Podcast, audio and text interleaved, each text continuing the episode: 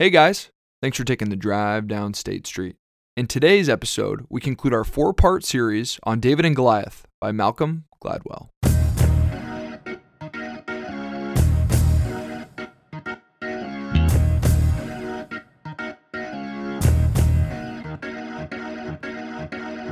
Ladies and gentlemen, welcome to State Street. Uh, we're super stoked to have you here. This is the co host, the voice, Nick Kleitch.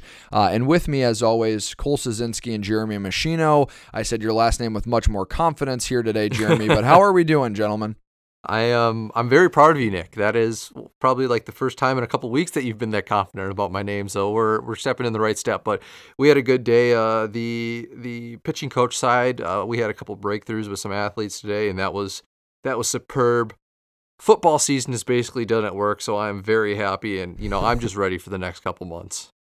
Well, and it's also your dad's birthday as we're recording this on Sunday true. afternoon. So happy birthday to your dad, uh, first and foremost. Shout out to him uh, for birthing us an awesome son, some awesome kids. Um, but yeah, man, it's been it's been a good weekend. It's been kind of fun to to watch Tom Brady show off his greatness, get back to a Super Bowl. Uh, as we're recording this, the Bills and the Chiefs are playing. Um, so you're welcome, State Street residents, for taking some time off from watching that to record this. Um, but yeah, man, I'm looking forward to a good conversation uh, to wrap up David and Goliath and, and kind of get on with with our next uh, series, next guests, and and some good content we got coming for the last bit of January and into February, guys. Yeah, man, it is. It's a sacrifice that we uh, we make uh, to produce content, produce the podcast, but it's uh, it, we love doing it. Otherwise, we wouldn't be here. And uh, to wrap up a, a great book like this to start 2021 on a hot note is super fun. And then we're also going to be getting into other stuff down the road here that I'm I'm super jacked about. And I think hopefully both our efforts here and on social media will will improve on that uh, to really get a, full scope of what we're covering. But without further ado, the final portion of David and Goliath by Malcolm Gladwell. We've covered a, quite a different array of topics, some very uh, uh, very dense and very controversial, some just kind of outside of the box thinking. And uh, it's been a super fun book, I think, top to bottom or, or from start to finish. But our whole course today is going to be predicated on human behavior and how much power we should be putting into the hands of, of government and people in authority. Um, so, just to kind of get right into it, um, there was a, a case study that we read uh, about uh, North Ireland and also about Britain. And there was a town that um, I don't, bel I think, were they trying to take over the town, Cole, or what was the the setting for this uh, case study? If I'm not mistaken, it was it was a religious thing between Catholics and Protestants. Yes, that's right. Okay.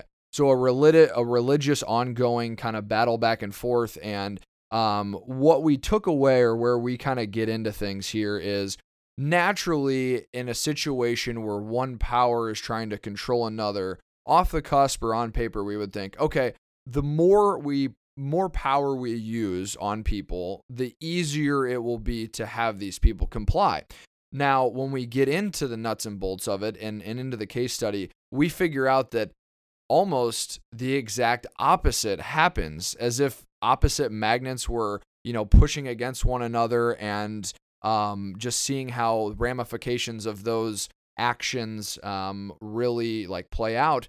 Um, but I'm just gonna pose a question, Cole, as you were reading through this, and Jeremy as well too. So, what was some of your like kind of takeaways on their process and how it really got ugly.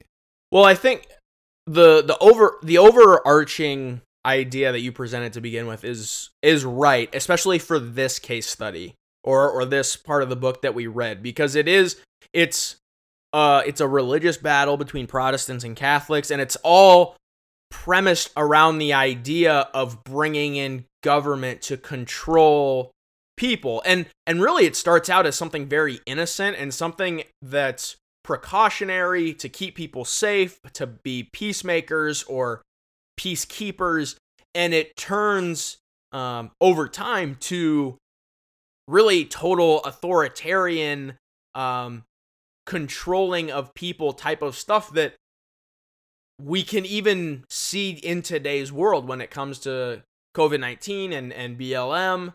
Um, but and and so it's it's a it's something that was done and and Nick I'll let you give context but it was something that started out as innocent and with good intention and turned very I don't want to say quickly but over over the course of time and, and through the test of time because time is the the greatest test uh, into something that ended up being very very unproductive much like what we'll see with other case studies kind of as we as we keep talking here Yeah, and it really we emotion, emotional thinking or emotional reactions versus logic really was the the icing in the cake here for the whole conversation. But what had happened was they were just trying to simply control this area. Things were getting a little bit out of hand, and so naturally they thought, okay, we'll bring in a couple more troops, uh, impose a little bit more restriction and a little bit more authority, and that led to a little bit of a natural rebellion. It wasn't anything crazy at that point, but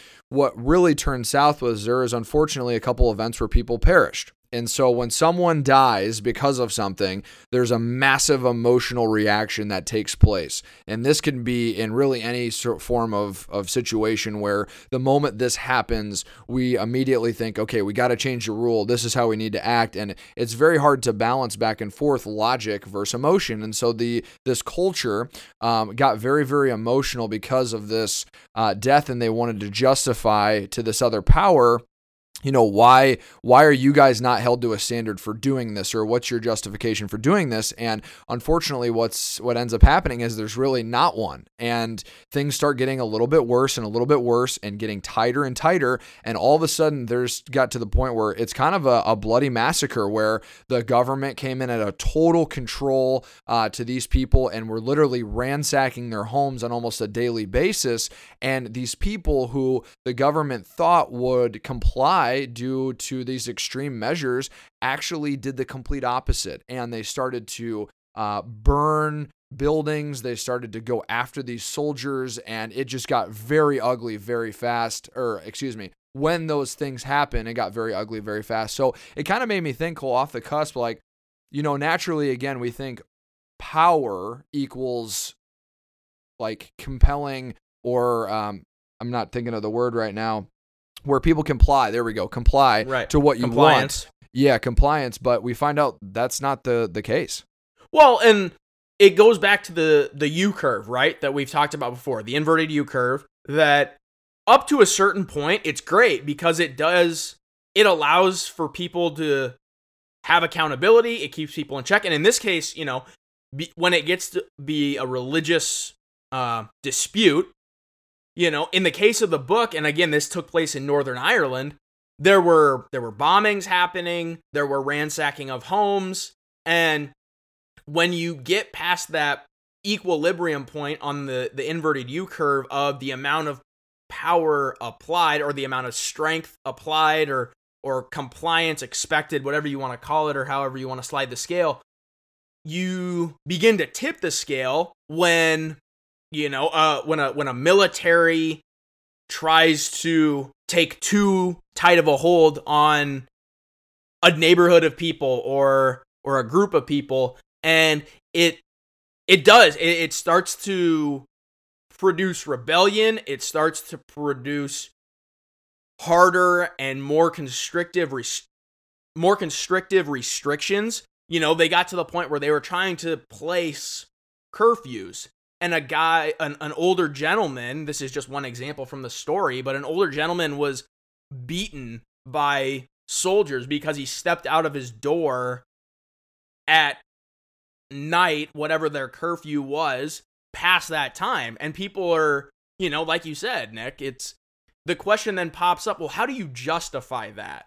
Because it's such a meaningless act it's such an innocent act the guy's just the guy's the guy's outside and i don't remember the exact reason why he was outside but this guy's in his his nightgown and his i can i can just imagine he's in his nightgown and he's in his his little slippers and he steps outside and these soldiers see him and and extreme action is taken where it's not required Yeah. And that's where people or the reciprocators of that get really mad because they don't see the opposite. So they don't see how what has happened, how they have that happen to the other group that's enforcing it. And I, will pull some context from the book here. I did mention that people who um, are asked to obey to authority have to feel like they have a voice um, or at least being heard. And so in this particular case, th- there was no hearing at all. It was just completely like whatever the hell you're going to do, we're going to say F you basically and just impose what we have. And that's where the people really started to you know get fired up and start to to burn things and destroy things and hurt people um, and it's because they didn't feel like they were heard uh, also uh, the second principle here from the book is the law has to be predictable and it was far from i mean you, go outside past a curfew and your life is almost um, you know, taken over. And as gruesome as that is, I mean, we've seen some realities of that in today's world, not to go too far in depth there, but that law has to be predictable in some sense. Um, and then the last is just fair, being fair. So if you're not fair to one group and fair to another, um, then people get confused. And, and this is why authority can be so misunderstood. Well, really quick, Jeremy, before you go, when you have, you know, a law and it becomes this is what we're living by there's no like there is no predictability of or there's no leniency towards something that is very innocent like stepping outside of your doorway just to see what's going on. Um it, it doesn't allow it, it's very black and white. It doesn't allow for the gray in life. It doesn't allow for the gray in law and you do begin to then lose justification for some of the things that happen uh that that maybe wasn't required or could be taken out of context or, or any any of the any of the, uh, above scenarios i guess i uh i kind of want to just go back to the point of like people don't feel like they have a voice and i like i don't know if this is to be like super deep or like how how deep we get on this but um it, it repeats itself throughout history. I mean, I think the most famous example in American history is the Revolutionary War. People didn't feel like they had a voice in America, and, and they over they revol- they revolted. And I think we just keep going down this path every every so every what 10 20 years and and like we never change like there's no change there's always going to be there's always one group that um that always feels left out and in this case it was the the the people in the the Irish town right and like so how do we how do we figure out a, a system of government that will not only listen to the the masses but also understand the people that feel undervalued or feel like they don't have a voice. And I feel like that's a like that's the main problem we see in a lot of today's world is like there's always one group that always that is heard and then the other group always feels unheard. So how do we fix that? How do we like going forward what is what is the divide or what is the changing factor that makes that like cohesively bond? Great point, Jeremy, honestly, but I think that's the hard question. I mean, I'm glad I'm not the person making the rules because there are so many things to consider on that. And though Malcolm, you know, outlines these principles very, very easily or very obviously, the implementation is a whole nother process. And obviously, throughout time, we've created laws for certain things that have happened. And, you know, back in the old days, it was a little bit different. I mean, if I think if you had a problem with someone, you kind of just went out to the forest and you took care of it. And, and then word of mouth was really your justifier uh, to that. So I'm glad that we do have some form of law and order. But I just, I love this conversation because the real underlying question here is how much is too much or what how do you enforce authority while creating balance and that's obviously much easier said than done but what isn't complicated is going over and checking out our friends at Driftless Quality Wear these guys are, are have been partnered with us for quite some time now and very very adaptable great clothing hats uh, a bunch of different stuff that they're going to be coming out with here in 2021 and um, I know we have said this many times, but I'll say it again. We're just highly grateful to be in contact and work with the, the folks over there. Uh, we're super excited to see what this year brings. And uh, who knows, maybe one day they're going to have a brick and mortar store that you can walk into, or maybe they have one established. Correct me if I'm wrong. Um, and we're just super, uh, super stoked. So if you guys go and check out their store and put an order in at checkout, you can type in State Street Pod um, for a 10% off of the entire cart's purchase. So I'm going to bounce it over to you, Jeremy. Did I forget anything there, or are we covering those guys in a healthy manner? I think um, the only thing to, to add to that is it is driftlessqualitywear.com. Please go ahead and check them out whenever possible. I, uh, we all have clothing, uh, accessories. Like I even have a stick from them that I've had for the last three years. Like these things are built to last. Go uh, go check them out. They're I mean they they create the best stuff you could ask for. Well, it really, I mean, you scratch your head a little bit as to, you know, what process is the best to implement. And again, it's it's a hard gray area. We're combining law and order to human behavior, never easy. But we're gonna keep the ball rolling here for the second, uh, like case study, if you will, to the um, to the episode, and we're gonna be talking about uh, a very emotional event. Now, this man named Mike Reynolds, um, unfortunately, the beginning of this study, his daughter is is murdered in cold blood. Uh, someone came up to grab her purse, and he was armed, and he shot and killed her in the head. Now, obviously, any one of us put in that situation with a, a family member would be highly, highly emotional to what had happened and would demand justice. And so Mike went out and he did that with the state of California. He demanded justice and justice was served. They created a three strike rule, essentially saying on the third offense, no matter what, this person will have to serve a maximum sentence to whatever uh, you know, whatever the the length of time would be. I think it was 25 years was the minimum on that. 25 to life, yeah. 25 to life on the third strike. So Yes. what they were trying to do is he was so emotional because the, the killer of his daughter had multiple offenses prior to this one. So Mike thought, rightfully so, if this dude's got multiple offenses, he probably needs to keep tabs on him. Like we, we need to keep tabs on this guy. Like you can't just let him like right back out into the streets and expect him to be a, an abiding citizen.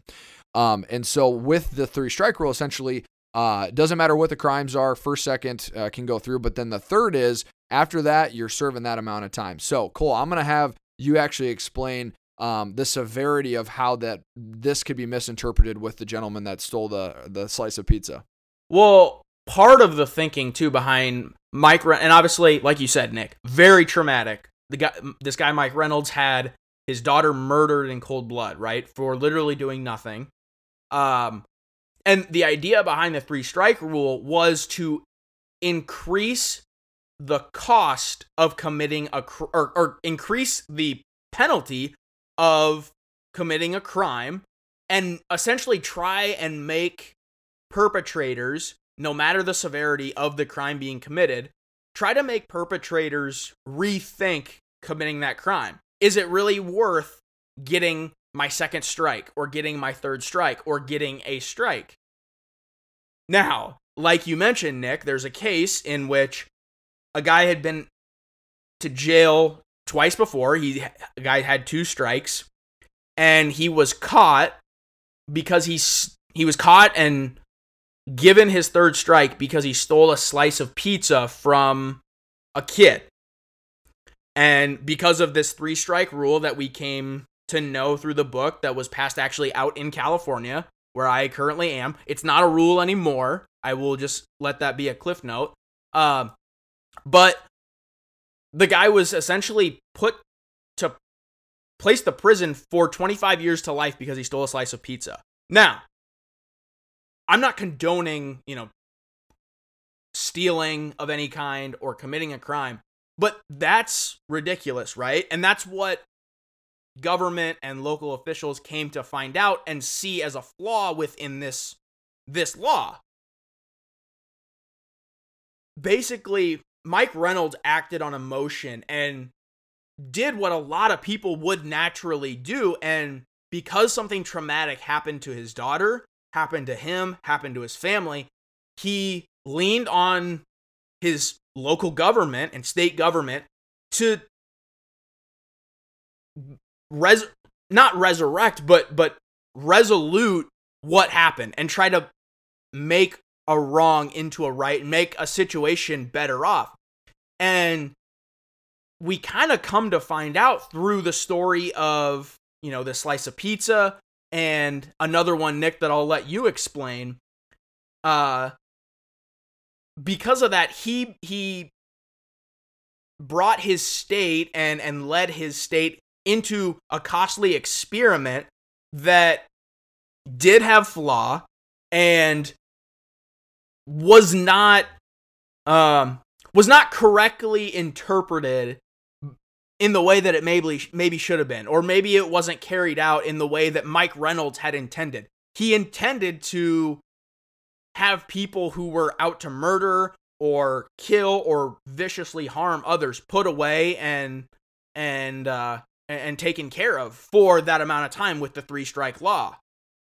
And in consequence to that, I'm sure there were a lot of bad people put away, and rightfully so. But also, we have cases such of a, as a slice of pizza uh, being stolen, put someone away for for essentially life. So I think, as you said, Cole, Mike in his mind had a really good thought process. He just wanted justification for that. Like he he just wondering why multiple offenders are just out in the streets, basically doing more crime to what they would be doing and he that bothered the shit out of him and rightfully so. Right. I, I wouldn't want you know that to, to be taking place. I mean it is in today's world but where things get out of hand here is justifying the severity of the punishment and balancing to that to what these criminals uh, are doing. And one of my favorite parts of this is malcolm does a nice job of highlighting it but he goes if we were dealing with law abiding citizens that have a clear mind and, and grew up in a morale household where we understood kind of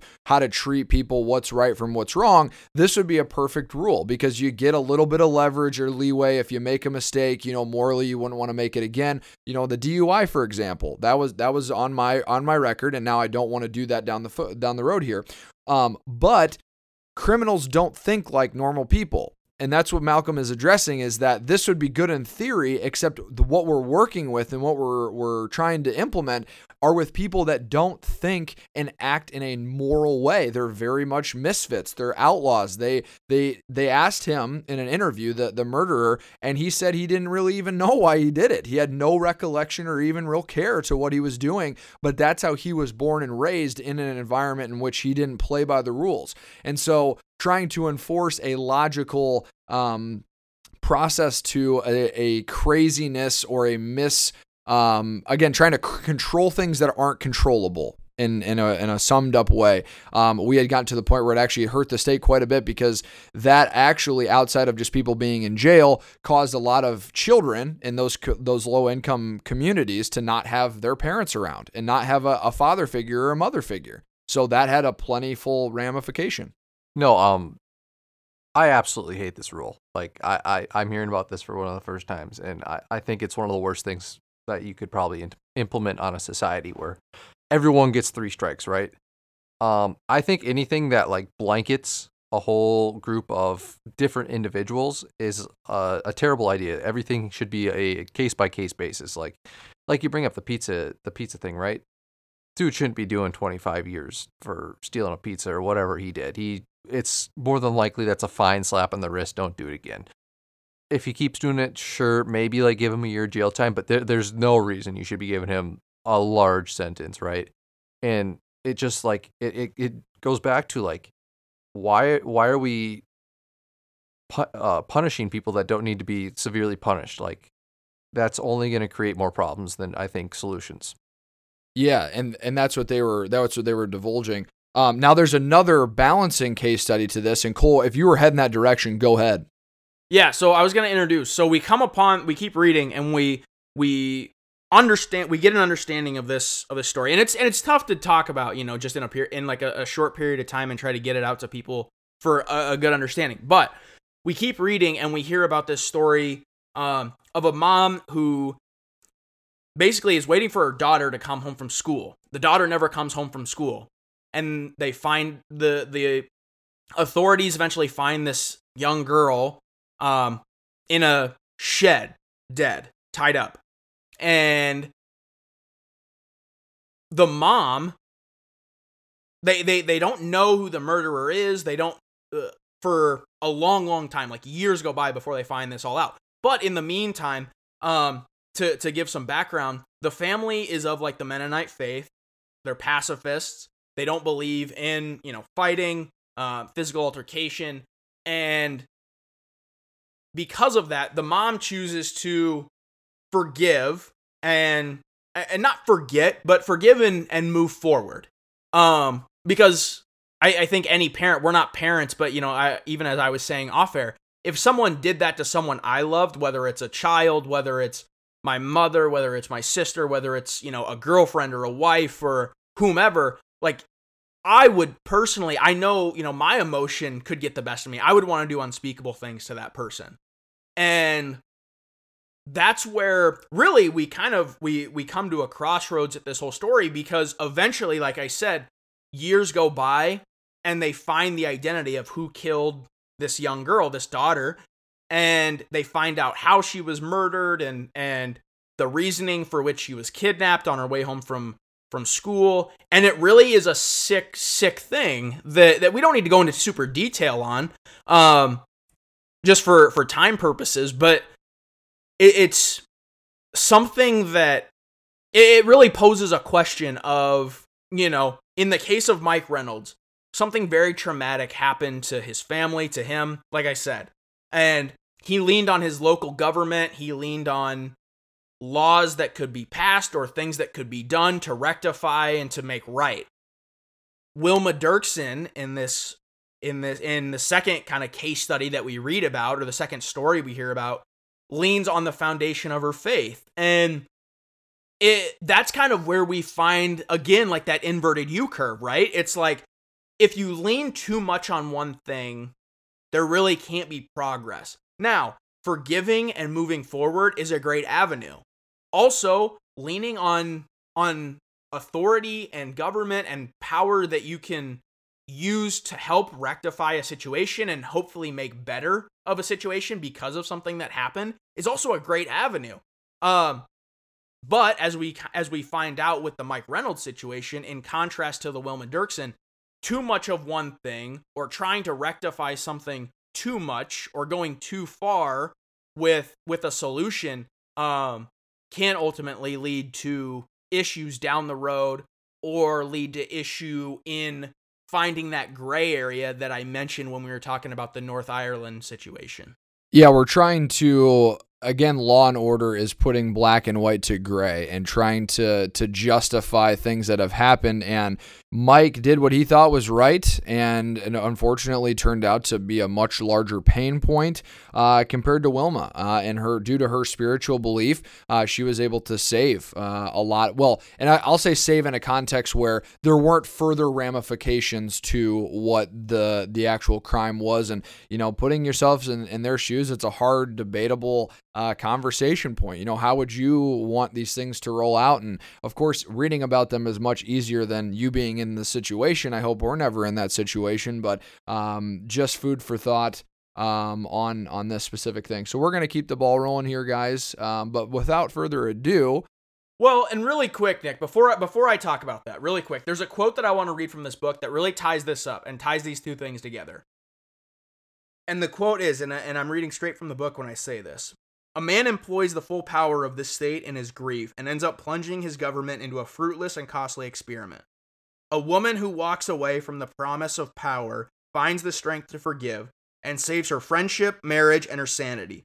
The world is turned upside down. So there's a lot in there that there's questions on, I'm sure, for, for people listening to this. Um, I, I, obviously, we always encourage you to read the book so you can get full context of what we're talking about. Um, but to Nick's point, to wrap to to you know to kind of wrap up this segment, I do want to take a second to talk about Chi-Town Blankets. They actually just this last week got an awesome got awesome news that they also have added another partner, the Chicago Wolves, a local sports team in Chicago. Um, you guys, Chi-Town Blankets are doing such such awesome work in Chicago uh, as far as getting blankets, taking care of people who are in need and and really are not as fortunate as as a lot of us are. Um, and it really is a chance to do good. And that's what Dom and that's what Jack are really, really trying to do. So, if you feel compelled or if you're looking to do something, kind of just do a random act of, t- act of kindness, or you know somebody that would be looking to do this or would want to get involved in this, uh, go to chi You can donate monetarily. You can donate via a blanket on the store that they have set up online on their store. Uh, so you can go to C H I T O W N B L A N K E T S dot com uh, for more information. You can find them on social media and, and get involved because everyone deserves to be warm. Well, I did not know that they had a new sponsor. So first off, that's awesome. Kudos to those guys for getting incorporated, and I, I can't say enough good things about Dom and what he's trying to accomplish. I think everyone should go on that that form of their endeavor, uh, if you will. But we are blessed and we are actually concluding uh, the first book series in 2021. Um, and just from a high level here, Cole, so we started way back in the first part of this month reading a book that you've never read before. I'm reading the second time, but it's resonating to me in a much different and powerful way. What what are your thoughts, man? Just start to finish on on David and Goliath. Yeah, you know, I'm I'm looking at the title here, and it says David and Goliath: Underdogs, Misfits, and the Art of Battling Giants.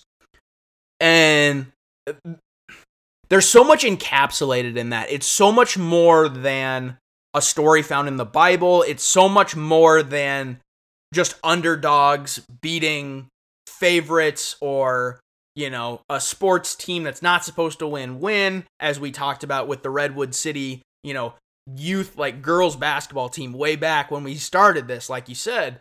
Um, a lot of things that stick out to me are like emotional decision making and moderation and how too much of one thing can be so so bad for us but too and but and, and in contrast to that too little can also be detrimental to our success as well and and how important it is to understand that the the gray in life for understand what the gray in life allows. Mm. because black and white while in some cases may be a recipe for success finding the gray area does allow for a lot of flexibility. It allows for a lot of adaptability and it allows it also allows for a lot of success. It allows you to be able to change and adapt to situations that people would consider tough to overcome and i think you know it, it's it, it it's so much more than one story battling giants can be seen in so many things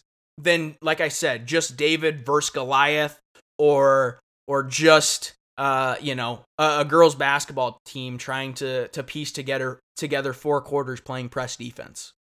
Man, so many so many really well thought out answers to that and I just remember c- kind of going through this and like balance is a great word to use and finding yeah. that because like we can look at something like this and like think logically okay where does the inverted u curve like play in my life but also if we just take the general principle from that is this was that was huge for me because i know in the former areas of my life i was very unbalanced and i got indulged too much in, in certain things here or there and um, just to know that it's okay to find a sweet spot. Like you should be encouraged to find a sweet spot. And what is that sweet spot? And think to yourselves, guys, and maybe, you know, it could be a, a area of physical fitness or relationships or finances or something that there is a nice sweet spot that can be found.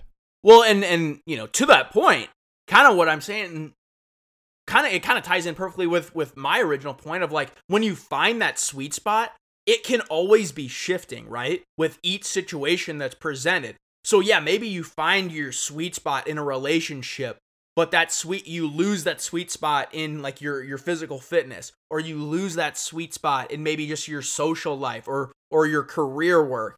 And so it, it always it's always a sliding scale and and I think you Nick actually nailed it like right on the head with the word balance. And understanding how emotions play a part of that but also using the resources that are available to overcome these giants or or to to shed the label of a misfit uh you know it, it it's a super interesting concept to me. It, this is like one of the best books i've read. It says on the title it's it gladwell's sweep is breathtaking and thought-provoking.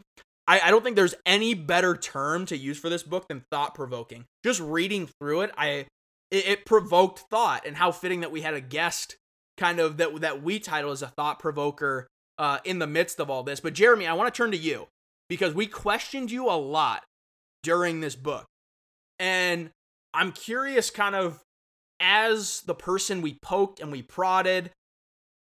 What what thoughts were provoked within you? Maybe even some that that you thought of in your own time, um, or or some that that really stick out from from kind of getting the the raw unfiltered answers So I'm gonna go ahead and start with like our, our first ever introduction episode and kind of how I thought this would go. And you know, after like the title David and Goliath and and spending our first day just talking specifically David and Goliath almost, I I haven't read the I hadn't read the book and and that'll change with our next book, spoiler alert. But um I honestly thought this book was just gonna be all about underdogs and and David and Goliath and how how David overcame Goliath, but I was very pleasantly surprised that it was so much more than that. As as you said, it's misfits and, and other stories that go along with what you could consider a David and Goliath. And what really stuck out to me is like you I see this every day in my industry in, in sports. We're we're always battling an uphill battle and we're always trying to be different than the competition. And, and it's something that I can personally take away and, and go apply to a, a coaching technique or anything like that where I'm not looking to create a Goliath. I'm looking to create someone who can take down a Goliath in a, in a different way than anyone else has ever seen before. And, and that's what I really appreciate about this book is there's so many different ways to do the right thing. And, and Gladwell brings up a bunch of different ways. And, and like, that's what I'll, the main thing I'll take away from this book you know, you Jeremy, you you said something that just kind of like sparked a thought with me, talking about thought provoking, thought provocation, and and and and just kind of thinking in your own head. But you you said uphill battle, and I think in the pursuit of defeating a Goliath, or and and I think a Goliath, you know, when I'm thinking about this, in the pursuit of becoming our best selves, right? That's what like this podcast is really founded on. Is like we want to become the best versions of us that we can be. Not necessarily the perfect version, but the best version. It's an uphill battle. And any pursuit of any pursuit of the best, whether it's the best version of us, whether it's, it's trying to tackle a Goliath, it's an uphill battle. And I think people if you can strap in for that and and enjoy enjoy what that means or, or enjoy the understanding at least uh it, it really is a, a beautiful beautiful art to be learned. Well and along with that being able to understand that everything or every giant you face whether that's your own personal uh, life philosophy as to self-improvement whether it's a sports competition everyone has a strength and a weakness there is no one out there that does not have weakness in some capacity. And that's one of the things I really appreciate about this book is even though you have these uh, just giants that are insurmountably strong and willed and have all these great qualities, there are weaknesses in their armor. And there's certain approaches that you can take that would exploit those very things. And I mean, that could be a conversation with yourself. Where are your weaknesses at? Where are your obvious weaknesses at? You don't have to share them with people, but think to yourself, what are your strengths as well too? And having that self awareness is is super positive.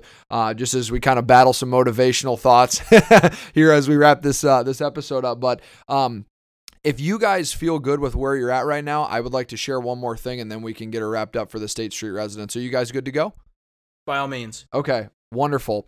So before I read this, I also wanted to share my my favorite thing about this book is how sometimes misfits wreak havoc in a world. Like th- people that aren't supposed to do well in certain areas that can do well or that can develop into successful people. It just poses a lot of inspiration um, for me. But just as uh, just in departing here, so from Malcolm, it was the marginal and the damaged which should remind us that there are real limits to what evil and misfortune can accomplish. If you take away the gift of reading, you create the gift of listening. If you bomb a city, you leave behind death and destruction, but you create a community of remote misses. If you take away a mother or father, you cause suffering and despair, but one time out of 10, out of that despair rises in a bo- in an uh, sorry state street listeners my uh, my speaking is not the greatest but an amazing force.